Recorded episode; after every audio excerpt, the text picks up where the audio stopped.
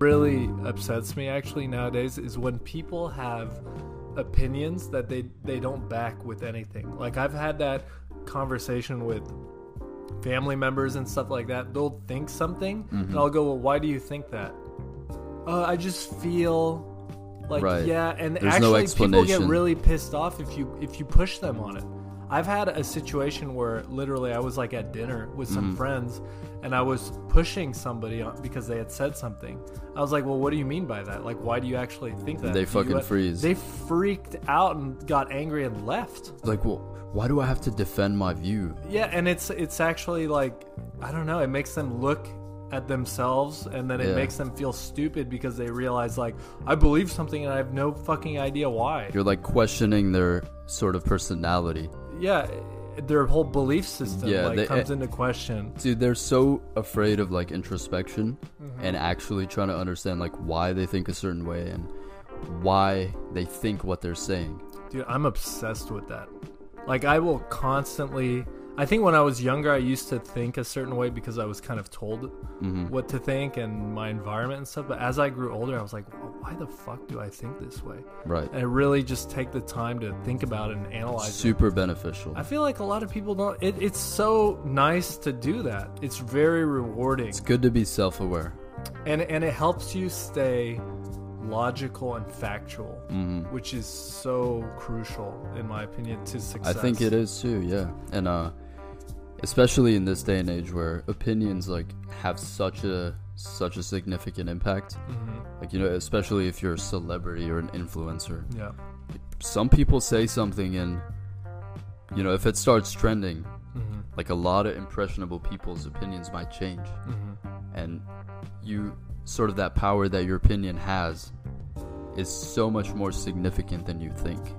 I just have a really hard time with um, people who are overly emotional about something with like I don't know, no Like, to the no point science where- behind it. Yeah, to the point where they don't want to rationalize or have a conversation. It's so hard. Like if you get to the point in your life where you're so emotional Mhm. about something that you can't have a conversation about it, like that's that's a red flag, man. No, it is. I feel like so many people do that, and it's. I wonder why that is.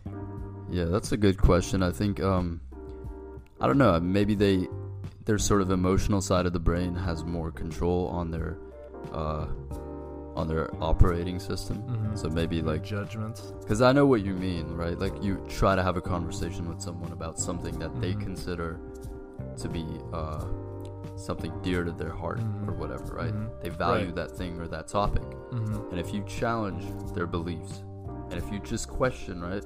Like you don't even go in there with the intention of like, I want to prove that person wrong. Right. No. Just yeah. Just trying to have a conversation. you go in there trying to ask them like, why, well, why? Let me hear your point of view. right to understand them. And some people, I feel like when whenever you get into that stage of like, or state, excuse me, of like, let me hear your point of view, and if it's especially if it's a touchy subject, I feel like the pride aspect of people kicks in, and they're like they go into that primal like urge of this guy is not on my team, tribalism. This guy is a predator. He's Right. an alien, whatever, right?